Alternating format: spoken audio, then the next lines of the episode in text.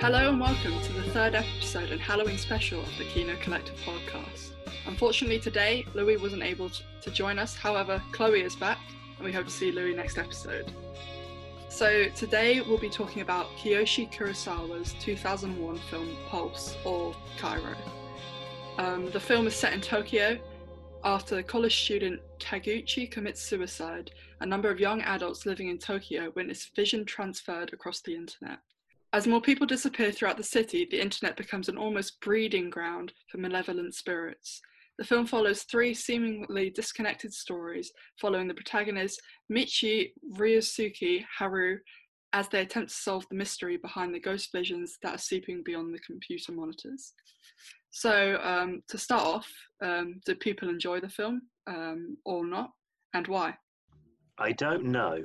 I think that's um, I think that's a great way to like say about the film. It definitely got it's very well made, um, and there are some tr- a couple really scary scenes, but uh, it kind of lost me towards the ending. But admittedly, I was kind of um, zoning out and finding it hard to pay attention, which I think is part of kind of the film's aesthetic. But I think maybe I need to, um, you know, it does kind of make you zone out. I think a bit. Um, yeah, I. I think I need to give it another chance before I can. Um, I'd say it's a very well made film, but maybe I'm not sure. Yeah, well made. Yeah. I'm not sure if I necessarily liked it. I, I agree. I, I did find it a little bit slow, actually, and um, I was, to be honest, distracted the majority of the way through with just some of the really bad acting. I can't really tell with the acting if it's good or bad when it's in a foreign like language. I can never really tell if the acting is is good or not. But I thought there was something about it which which had quite a a deep message. I didn't really find it scary, but I found it just a bit more depressing. To be honest, there was a there was a lot of depressing elements to it, but um, I quite enjoyed it. To be honest, I thought it wasn't wasn't too bad.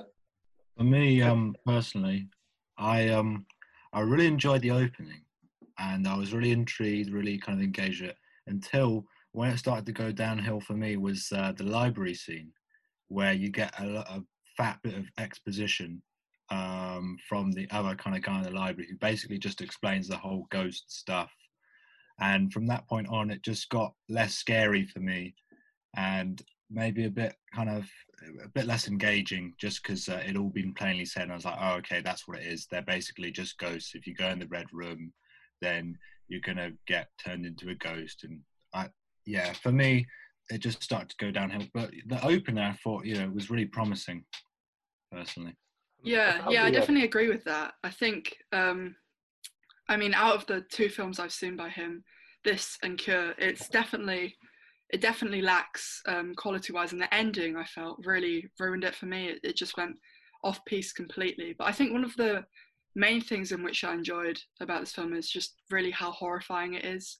Um, I there's I feel like there's not many films nowadays in which I can say I get truly afraid of, but this was one of the films um, that has kind of stuck with me when I first saw it a few years ago. It's one of those films which I often think back to, and I don't usually get that with many modern horror films. I think the first act was quite scary, but I think, you know, that scene where the um, so the teen who kills himself. I'm going to admit I don't know any of their names, so um, sorry if anyone gets it. But the teen who kills himself, you know, of course, there's three friends who react, um, two female, one male.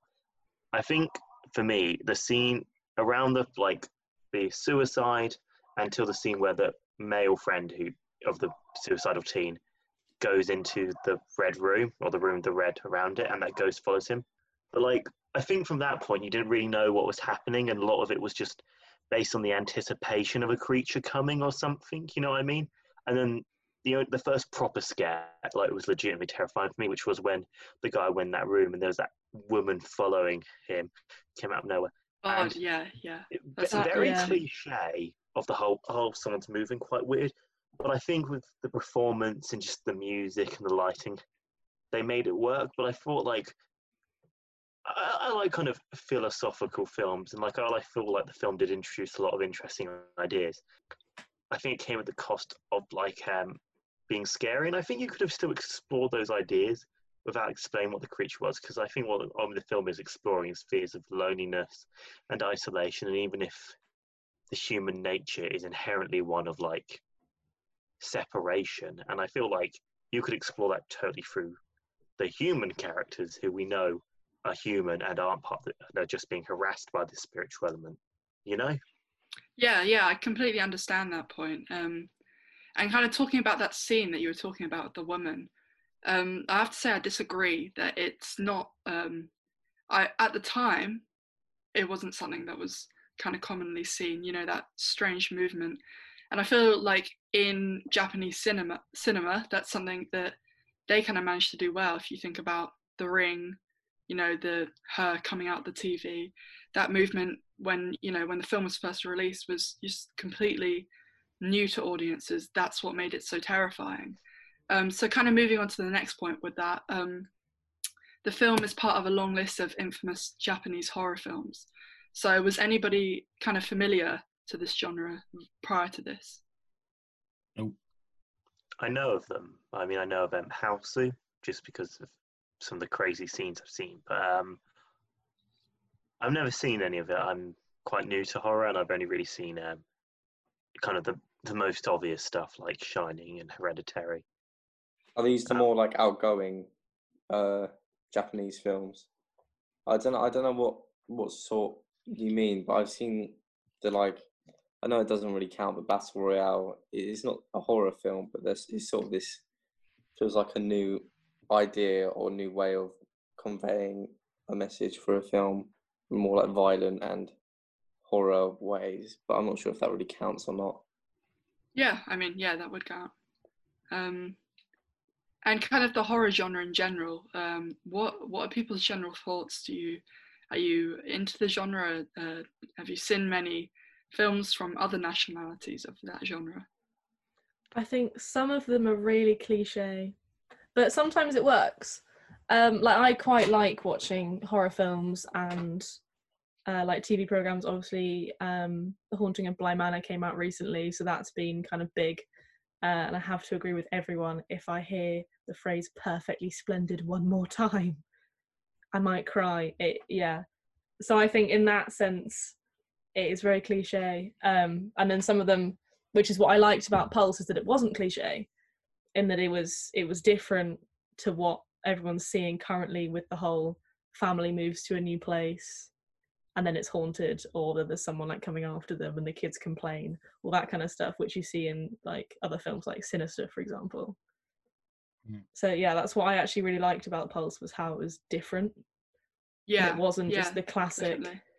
like haunting that you normally see Yeah, I I thought it. Um, I agree. Um, it did seem fresh. The whole idea of the kind of internet and the kind of screens, the way they filmed that, um, kind of blurry. You couldn't really tell what the figures were doing. Um, was very effective in terms of eliciting a sort of um, kind of reaction of um, fear in the audience. But what got me was I'd say I'd even say there's a cliche with the the, the whole red room stuff. I just didn't think that was I did not like that personally.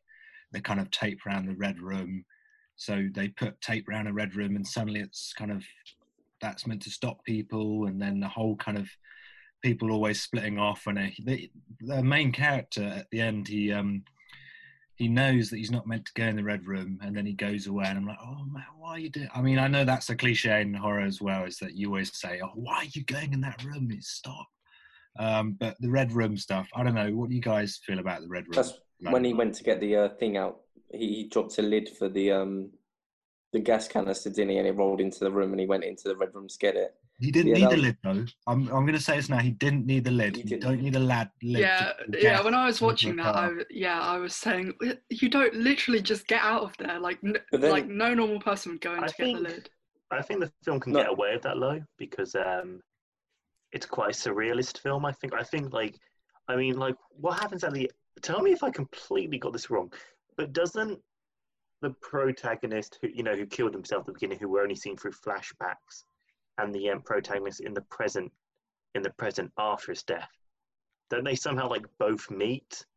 Like, but this is her, and is doesn't like something like that happen or something? I swear. I was so There, lost. there's two parallel storylines which go on throughout, and then they meet towards the end. the guy though- from one and then the girl from the other in the yellow Yeah, car. even though like isn't it supposed to be like that can't be possible because he's meant to be dead while that's happening. I don't. The, Do they meet the two? Um, are you saying that the same character meets so his future dead self and the main? Because I thought the ghost that confronted him was just a random ghost. I don't think it I, was. I maybe I'm completely wrong. His I was completely lost around the third half. But I guess my point is at the very least, I feel like in most films, if someone went in to get the red room, I'd be like, ugh, why? But like, it's very surrealist, and I think I think like, I feel like you could obviously say like clearly these ghosts are partly analogy for like our fear of death, and I think what you could see is like, I mean, totally if like you can't get into I get that, and maybe this is a bit safe, but I think if you understand what the scene is like symbolically about, it kind of works more. And I think the whole idea is like you could maybe look at it as like what it really is going into that red room is like we obviously think about deaths, even though we ignore it, and I think it's kind of like the idea of like we have to explore, you know, the humans we naturally have to explore that idea of our death eventually, and then he's confronted with the truth of his death, which is that ghost, and uh, no matter what he tries, it doesn't seem to go.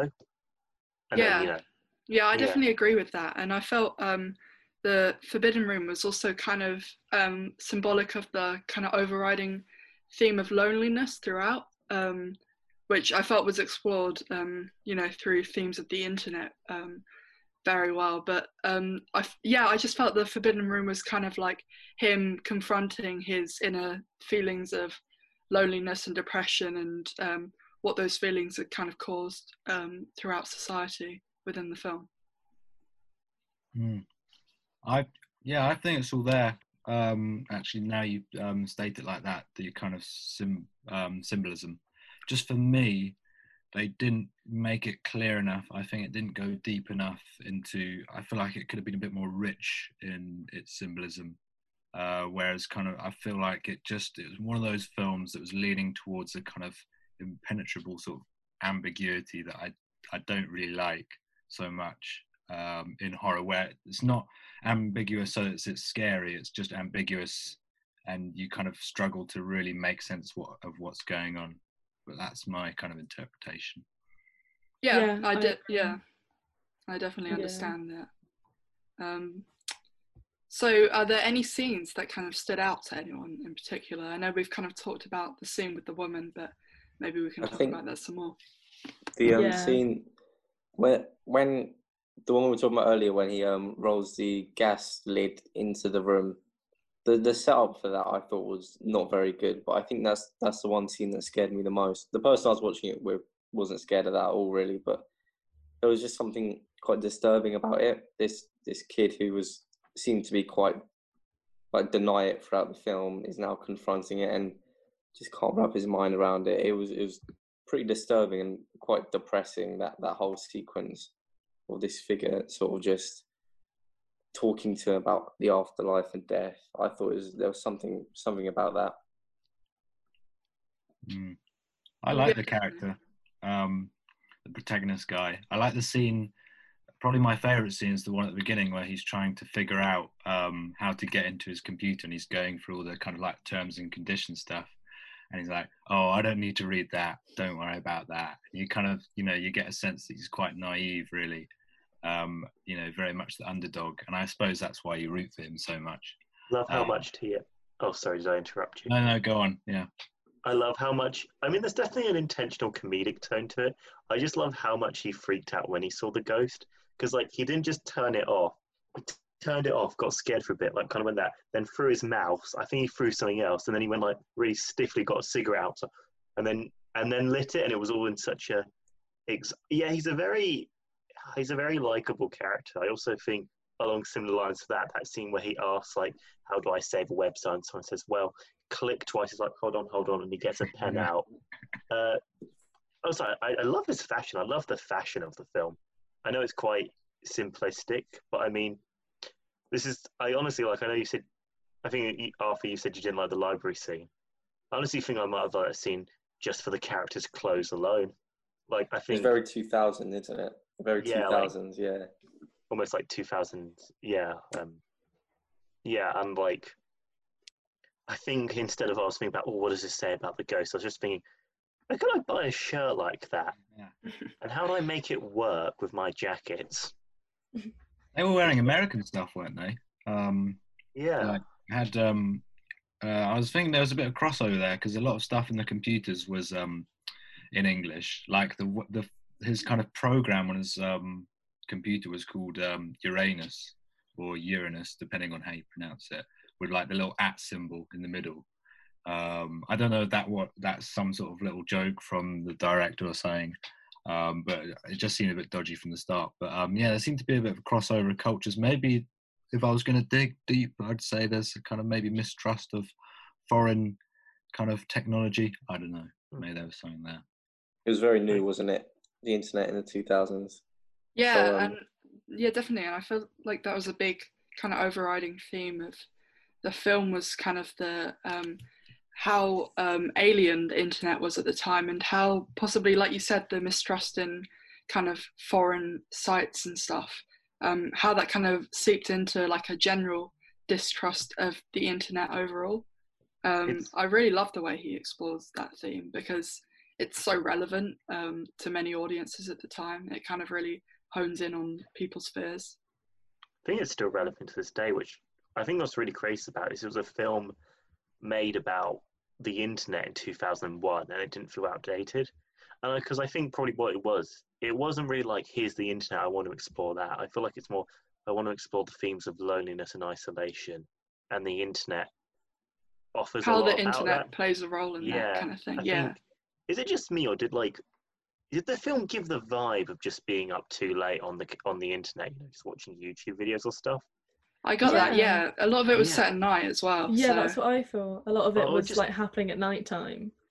I more meant the um like the aesthetic. Like I thought the, a lot of the camera quality was sort of grainy. There was a lot of kind of drony background sounds, and I guess I was kind of watching this when it was dark, so maybe that probably helped. But like I think there was tons of times when I was a kid where like I'd been up for like, you know, like I'd be on my computer and then I'd just look at the time, be like, oh, it's three in the morning, and I don't know, just that feeling. I think the film created that feeling really well through its visual, and I think that also is kind of what makes the film hard for me to analyze because it almost creates a kind of a dull kind of feeling. Like I almost do feel myself kind of zoning out or kind of being like, or like watching and then just being like, wait, what happened? You know, like you know when you watch a Yeah. film and it just feels like ten minutes went by and you didn't pay attention to all of it. Yeah, I get that completely. I, I like a lot of um, the grading of the film, and like you said, um, kind of the shot types and angles made you feel like you were watching it through a screen, which kind of plays on the fact that um, you know the ending where um, again, I'm sorry, I'm awful with character names, but um, when the woman looks up and she she's basically looking at herself through a kind of camera view. I love how it plays on that because it, it's just it makes you feel completely immersed within their world. And funny enough, um, it this very badly reminded me of um, there's a um, film, a series, a horror series, um, film series called Unfriended, I think it was, which awful films, but um, I love how still um, to this day people are playing on that kind of um, fear of the internet type thing and um, fear of kind of being watched. Um, so yeah, like kind of James said before, it's still a very relevant topic to to this day. Yeah, very fresh. I think uh, the internet's probably gotten more dangerous, really. Um, so it's probably grown more relevant over time. And if you think about it, they all had to be at home to be looking at their computers and seeing all those kind of nasty images. But now, you know, we've all got mobile phones. So I, conceivably, you could have made that film now and it'd just be, you know, the same sort of thing, but it's on your phone, it's in your pocket. And I think, you know, there's something even more scary about that. But um, going back to that point, when you're talking about that scene earlier, Kitty, um, where that I really like the way it's filmed. This scene, um, where she's looking at the computer and then she sees the cameras on her back, so she kind of walks back. I don't. Could you could you maybe explain what actually happened? Because I have a vague idea, but I feel like you might know more than me, just because she seemed like she was going to hug, like a ghost, maybe. I don't know, because she was lonely. Maybe. You know, I would explain it, but I probably I don't. I I think that's one of the scenes which is feels to me up to interpretation because I probably I can't give a kind of clear synopsis of that scene either. But um, for me, I kind of took it as um, it it's kind of it's in her head basically. So you know, it's we see throughout the film all of these people dri- being kind of driven to um, suicide and states of depression through um, this website. And for her, she kind of that um, kind of inserts itself in her brain through insanity. Um, and although actually, when I was watching the film, that was the scene which I was like, wh- why is she? Why is why is he showing this? Because what happened there is so different to you know everybody else just kills themselves basically that's kind of their escape from it but she seems to you know it seems to drive her to this point where for me it, it seems as if she's imagining things um, so yeah that was actually quite confusing but i'm interested to see what your take was it was, was on it Um, me, well, actually, yeah, you know, I don't, I didn't really know to be honest. It seemed like she had. I was just confused because it seemed as though she was trying to cure her loneliness, and she'd found the ghost and she wasn't alone anymore. But the scene preceding that was one where she was with um, um, the protagonist, the long-haired kind of naive guy who didn't really know much about the internet.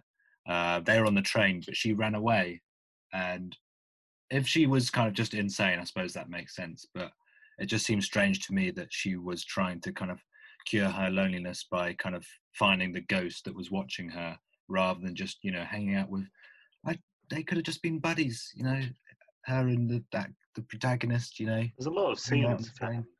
Oh, there's a lot of. I mean, especially in the third act, I really there was a lot of scenes where someone said, "Please stay here," and I think a lot of the times they didn't like. I know, like he said it there. I'm pretty sure when he went to, you know, get the um the gas for the car, he said, "Please wait here," and then eventually she came in because he was so long. And then also when he seemed ill and stuff, and he put her on the boat, she said, "Please wait here." Like I'm not sure. Maybe I'm overanalyzing, it, but I feel like and I guess, of course, the first time he asked, like, and I guess maybe I feel like maybe the director's trying to make a point about how like we can't trust other people. Maybe just the fear of like, uh, you know, if we have a plan, we ha- I guess there's a lot of scenes where someone has a plan to solve this, and then it all hinge. I think it seems to point out it hinges on this person trusting this person enough to just wait. And I guess maybe because it's a film about loneliness, maybe the director's trying to make commentary and just the fear of like having someone else involved in a situation or a plan because you know it means no matter what you're not completely autonomous in that situation you know your fate if you want to put it that way lies on someone else to even just a small extent is can is like a terrifying thing. Oh no maybe i'm overanalyzing it No, I yeah, I I think you're definitely yeah, um, uh, yeah. Sorry, I, I I don't think you're overanalyzing it. Basically, That's the point, isn't it? yeah. This Right. is that's what we do on this podcast. yeah. Yeah. And while we're on that scene as well, um, that was actually one of the scenes that like stood out to me the most, purely because of the way the camera moved, and how it, it, like I think that was like the first time in the film where the camera just spins on the spot. Other than obviously when the other scene that stood out to me that when we spoke about earlier, the woman who moves weirdly in the dark. Um, for me, that was actually the scariest one. It was like the suspense of her like looking over the chair, and there's like a pan down to him on the floor. Um, but yeah, in this scene, it actually like spun like horizontally more than once, which was like quite interesting because it's quite unorthodox, and it really just like it makes you feel as though you're part of it, and also in that room, which I think adds to the horror genre. Yeah, definitely. I feel like before the kind of static cameras were um, kind of really reminiscent of the, you know, like immersing you within that internet world. But at that point, when we see the kind of um, tracking of the uh, the panning of the um, camera, it's kind of like I feel like it's almost showing how you know for the protagonist at this point, the internet world is you know it's like no longer a kind of focus of um, theirs. It's onto kind of the real world and how they'll escape this internet world. Um, so I feel like that's just my interpretation, but um, I feel like Kurosawa does that very well. Yeah, I agree. Um, I'm curious. So, um, you mentioned how this is kind of part of a um, movement of Japanese horror. I'm wondering, like, so in terms of, I guess, cinematography, style, themes, like, how similar, how like much of a, like a representation is Pulse of like the movement as a whole? Like, is the stuff it does like very similar to that movement, or are there any films in Well, this movement?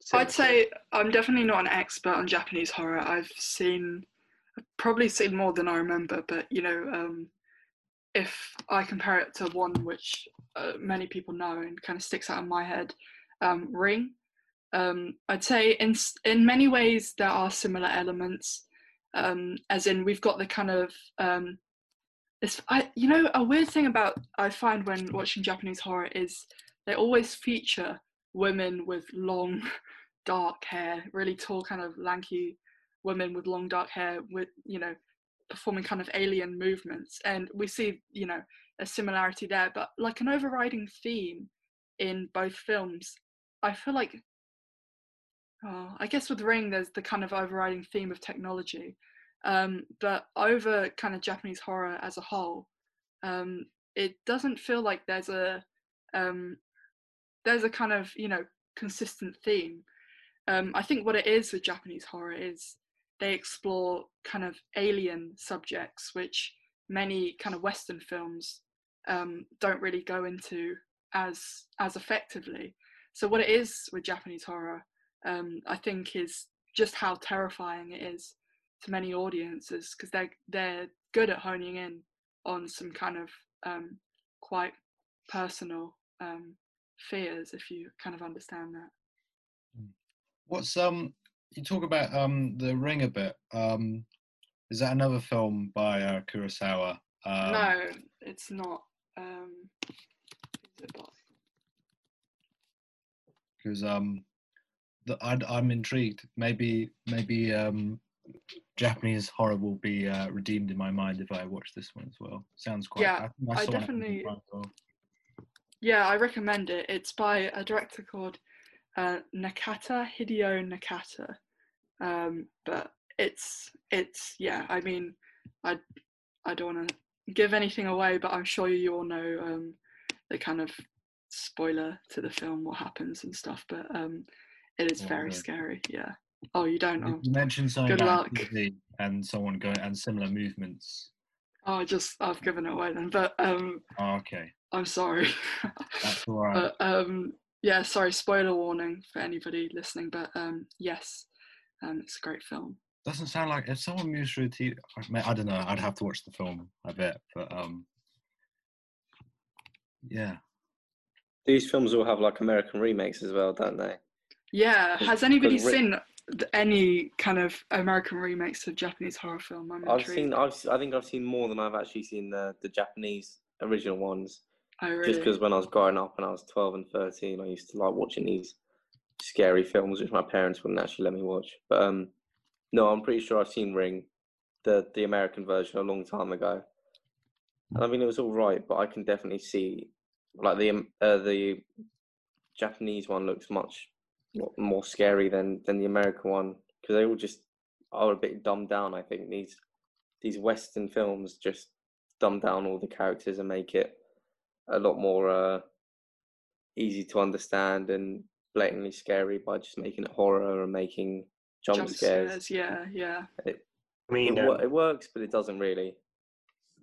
it's kind of like i mean i feel like obviously it's not like pulse isn't exactly subtle but it goes it goes it goes all in with that over the top style so the horror could actually work i get the sense that an american remake would keep the horror elements as extreme but wouldn't keep the characters and like the filmmaking techniques over the i don't know i haven't seen the um, 2006 american remake so maybe i'll see it and turn out to be completely wrong but that's just the vibe i get you know whenever these um American remakes of foreign films are, you know?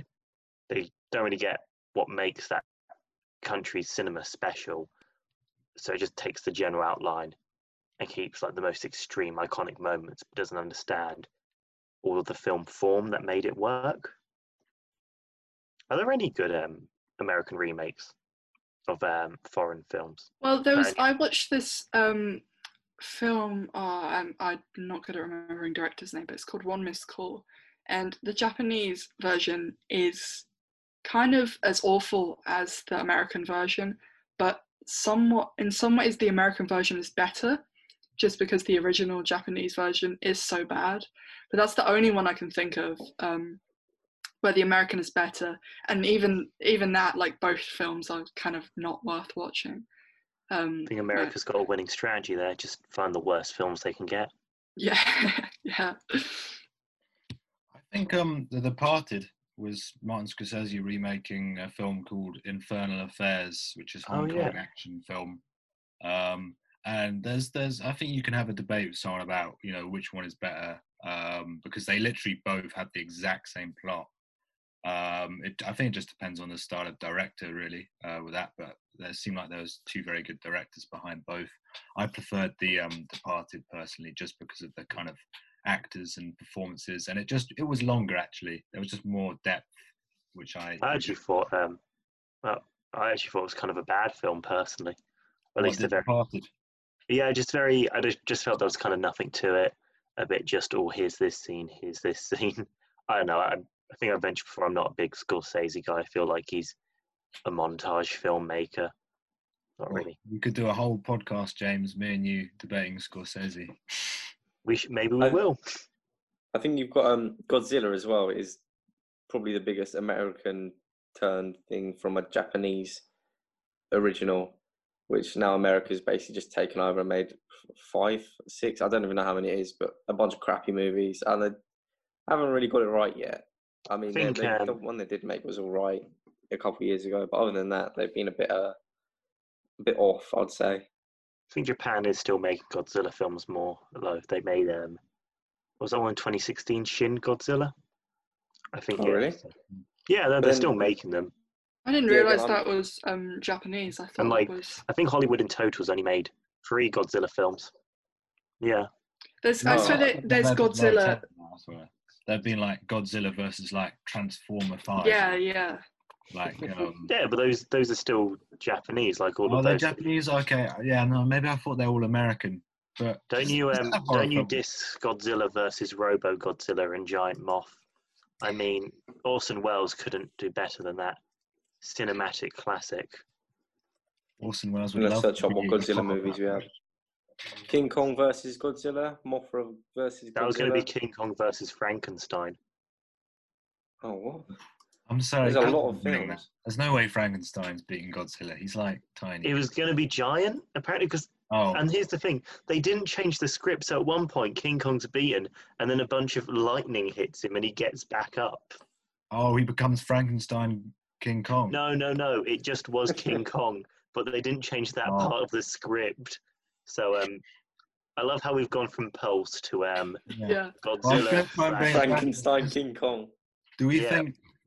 I haven't actually seen the first Godzilla, the original, but is that a horror film?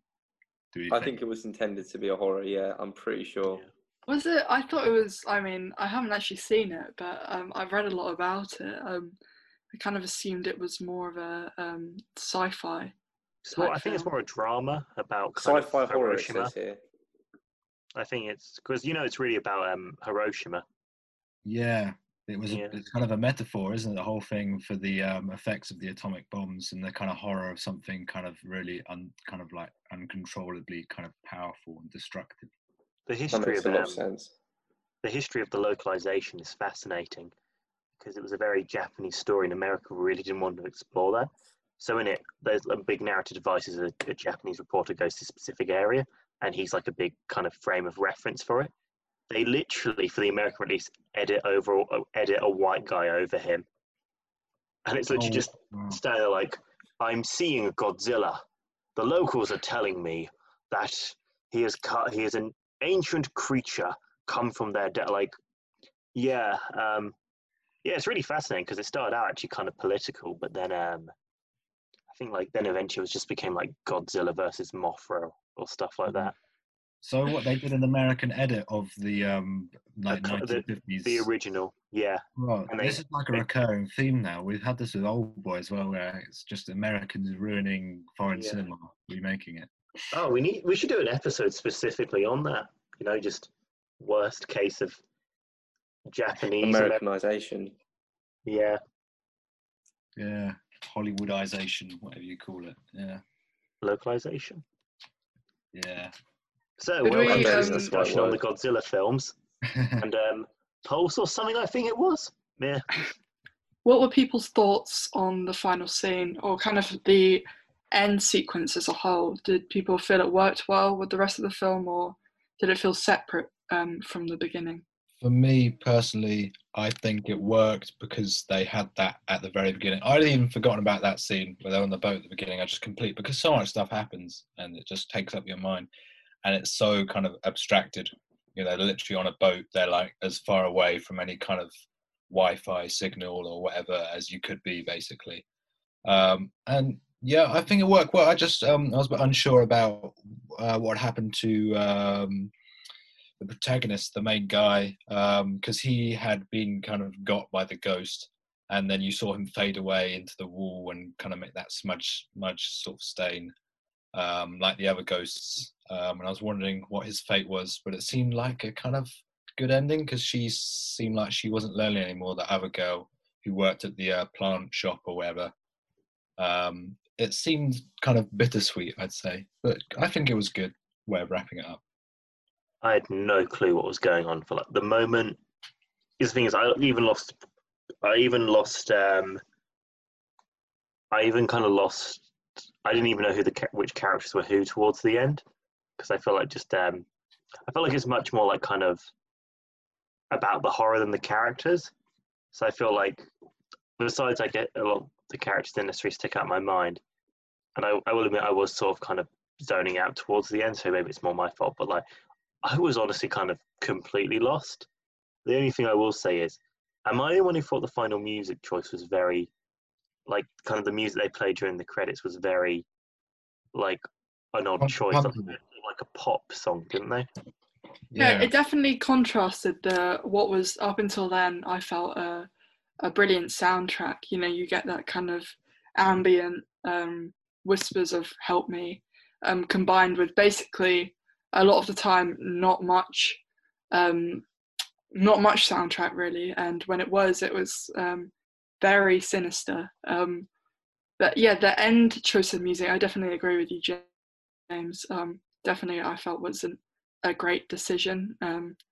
it definitely took away from the feeling of the film, but sorry, as a whole, I felt the ending um, for me was so separate from the beginning. Um, and really, I think it could have been an amazing film if not for the second half.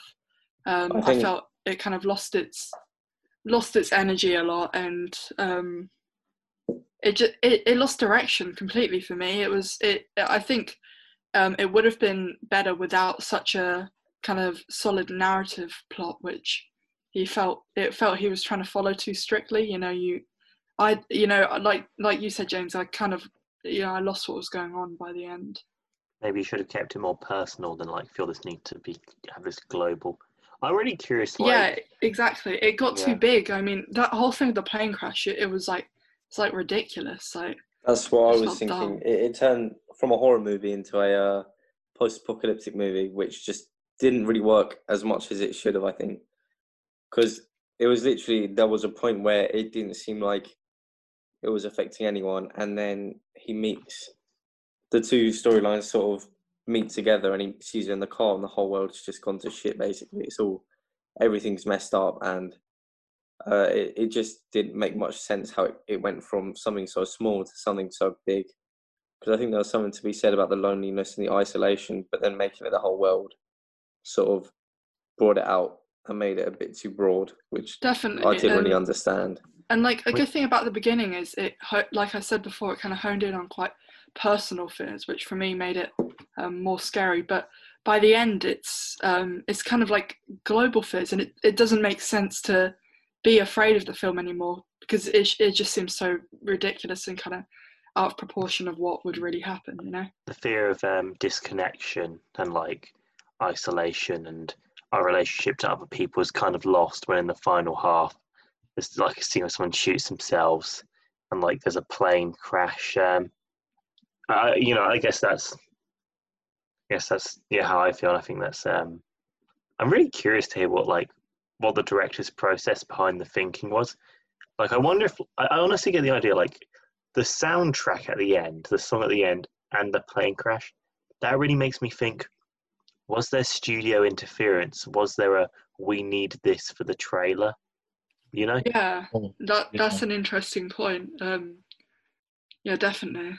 was it? all I'm, not- I'm not sure, but Yeah, it'd be really interesting to hear. But I wonder, um, it's a relatively obscure film, so it'd probably be hard to find any like English subtitled like interviews or videos on the matter. yeah, it's funny how um, different the film is to his other kind of his um, more successful film Cure, which is it's a kind of crime drama film, but um, which is it, Cure is great throughout um, and kind of really shows and offers this what everyone thought he was going to be this kind of clear auteur type director, but um, this film I, I don't know I just the reason I kind of chose it was because I thought discussing you know it it has its highs and lows and I thought it would be interesting to discuss those kind of highs and lows.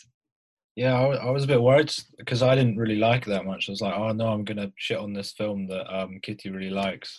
But um, that seems. I thought we always had to recommend films that um, we loved, but actually, this is quite good to kind of have a film that has, you know, you balance it out. There's aspects that you really like. You know, you get films like this where you really like some aspects, and it's kind of frustrating in a way. It's like if it just had these other aspects, it could have been a really well-rounded kind of film, but it just kind of, you know, sinks in some. Yeah, no, yeah. I, I was gonna do. I was gonna choose um, Texas Chainsaw because that's like my favorite horror film, and I know I've got a lot of kind of glowing things to say about it. But this, um, I thought was more obscure, so you know maybe broaden some kind of listeners' um, film viewing. Um, but as well, it, it's interesting to talk about downsides to films. You know, not not everyone has a good thing to say, basically. I think good choice. Yeah. Yeah, me too. I thought it was, it was really interesting. Yeah. Nothing Yeah, I else agree. could say I watched a film that ended with the internet destroying all of humanity. Sort of, possibly. Yeah, well, there's Never that know, it South can still American happen. as well, wasn't there? Like, um, Yeah, I mean- rescue people. It felt sort of a bit, at some points, it did feel a bit oddly relevant in a world of Corona. definitely the end when um it's Yeah. kind of you get that impression that no, nothing will ever you know she's happy with her new life and how nothing will ever be kind of the same as it was before.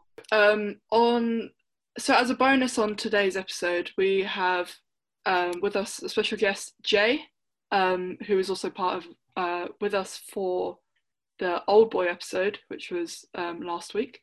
Um, but the today he is guesting So- with us to talk about his new film Chain, which was released today, um, uh, and it's available on YouTube. Jay, do you want to give a quick overview of the film? I yeah okay as best as I can because it wasn't a simple plot. But a man, a man wakes up in his kitchen, not knowing what's happened. There's a note in front of him that says, "You know what you owe me," and the audience obviously have no idea what this is. But the film follows the man as he journeys to find another mysterious figure who he owes something to. And as we're as the film progresses, we start to hopefully understand what it is that he owes. Okay, cool, great. Um, so I kind of have a question first. Um, it's kind of quite a technical question. I'm just wondering what you shot on because um, not only the grade, the black and white grade, I thought was beautiful, but as well just the, the general look of it. Um, I'm really curious as to what you shot on. Yeah. Thank you. Um, you'll be glad to know it was a cheap DL- DLSR. So, um, oh wow. yeah, just borrowed it from college. I can't. I think it was a Canon 700D, EOS 700D. It was. Nice. Yeah. It produced better results than I thought it would. So I'm really, really happy with it. Yeah, it looked great. Um, and also, um, some of the one of the scene or scenes which kind of st- stood out to me were um, the scenes in which we track the man's movements, and I was wondering whether um, you just did that handheld because it seems so smooth. Here's the funny story. Are you talking about on the bridge as Yeah. man? Yeah. Um, this was the ultimate student dolly. We actually strapped the camera, which was on a tripod, onto a bike with loads of tape and cling film. And we wheeled that out to the bridge at six o'clock in the morning. So there were hardly any cars. And we just did loads and loads of takes back and forth, up and down the bridge. It was great fun, but it was tedious. God, that that is amazing. I didn't expect that because it was so smooth. I thought maybe you just had like a steady hand or something, but um, Maybe I, I shouldn't have said that then. Yeah. yeah, no, that is very creative. Um, and I was wondering as well, um, what was used for the prop of the hand? Because that was another thing which kind of struck me how realistic. Um, I'm, I'm happy you thought it was realistic because we bought a fake hand from a Halloween shop for about five pounds. And I one of the reasons I wanted to shoot it in black and white was because it would look it would make everything look so bleak. But the hand itself, if you see it in colour, I'm looking at it, it's hung up in my room. It's it does Wow. not look realistic at all in colour. Maybe Right, I'll yeah. picture somewhere, but yeah, Yeah. it was a rubber hand. Oh wow, yeah, I thought it looked great. Um, very realistic to me. Um, I've got a question. Um, the the voices because there was obviously a distortion on it. Was Mm. there any like meaning towards that? I guess there, there must have been some sort of meaning. I There just thought it was was. interesting the way you Um, did that along with the black and white. the um the sound design of the film itself was something that it was an idea I had from the very beginning, and I wanted to use this this re- repetitive image, this motive of water, and I, I've used that throughout the film to try and symbolize panic, and so I I've sort of imagined that as an audience we are, along with man, we're submerged underwater and the water represents panic so throughout the film you'll hear the sounds of waves and that will it'll really slowly get louder Yeah, it was building up like. Mm, yeah, I heard that. Yeah, much louder in times or when something happens it's quite stressful or leading up to that final the final moment before it all cuts out and everything resets and Was I, I um, just wanted sorry, keep going, keep going. I, I wanted to try and get a sense of everything was submerged in panic. I wanted to try and make the audience feel a little bit distressed if they couldn't hear everything that was going on too well. So they had a lot to focus on. They had the the scene itself. They had subtitles. They had this ongoing waves. Uh, There was just a lot that I wanted to build onto people's senses. Was it inspired by the lighthouse in any way? Because I could sort of see. did you see the Absolutely, yeah. Yeah, The 'cause I could see some And inspirations from the shorts. Yeah. were the two films that I went into it thinking these are the ones I really I really want to try and add add some references to somehow. What was the other film? Just out of curiosity. Uh, there were well there was three. One of them spoils a lot, but there was the Lighthouse, uh, David Lynch's Eraserhead, which was a massive inspiration, and obviously Groundhog Day, because it was big, hellish, horrible loop that spoils it. So if you haven't seen it, sorry. Well, in regards to that spoiler, I've got a question then. So, d- does he have to eat the hand to break the loop? This is the thing. I want to i don't want to say too much about it because i really want everyone to have their own interpretation. Because i i firmly believe if i don't say if i don't confirm this if i don't confirm a lot about the film then nothing's correct and everyone can have their own interpretation of it. They can all say well that's right because of this that happened because of this. So i'll leave that one. I'm sorry yeah That's fine. I literally earlier today I was reading stuff about the lighthouse and how when Robert Eggers was getting um, interviewed and people asking him very specific, are the characters gay, for example, he just refused to kind of comment. He says, "Look, I'm not going to say. You got to figure this out for yourself because part of the um, artistic value of the film is its ambiguity." So yeah, completely understand, man. It's the same with the Eraserhead too. It's, yeah. How long did the did it take for to sorry? How long did it take for you to make the film? Well, we we shot it over three weekends. Yeah, it was just it was my dad and my uncle. who star in the film.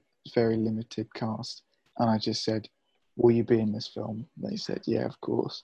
And I said, "Could we film over these three upcoming weekends?" Um, so they weren't they weren't entirely shot in order, but we, we used what time we had. The editing taken a bit longer. I've I've alternated with college work really, so that's that's gone on for a bit longer than I would have liked. Writing, right as I as I've said earlier, it was a bit of a. I kept going back to add to the script, and even now, I think, because it, it, this it started as this small figment of a story, and I kept adding to that, and I think even now, I think I could probably write a script for a version of Chain that's an hour. I just I always start with these stories as one one small bit. It started off I really wanted to tell a story about someone who had to eat a hand. And I I kept adding to that and things kept coming to that. So I do I've got an idea as to what happens to the two characters outside of this story now. I'd, I'd like to do that again one day. Yeah, I'd love to see a one hour chain. Maybe yeah, I was going to say, do you think we'll ever get to see an hour long version? Hopefully, hopefully more. That if I ever get into the industry, I'll scare scare people off with that. Yeah. Well, I Fingers mean, there's some great films come from that. I mean, Whiplash was short at first, wasn't it, before they made it? Yeah, yeah. So, Well, uh, yeah. I'm glad Brilliant. you're comparing that to Whiplash already. I think there was a really good concept there which could be expanded on definitely because it was a Thank you. it was there was a very solid thing going on there. Thank you. Can I switch and now become the interviewer and ask you all what you thought happened or Sure. what you thought it meant? Oh, just just generally. Yeah, yeah, yeah.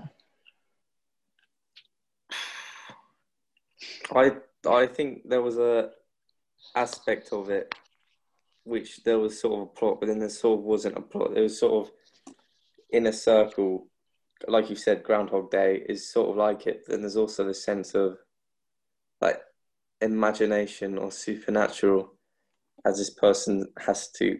I don't know what he has to do with the hand, but there's this strong symbolism with the hand, like bite the hand that feeds, sort of thing in a way, but I, I don't know how to sort of put that into words. Anyone Yeah. else?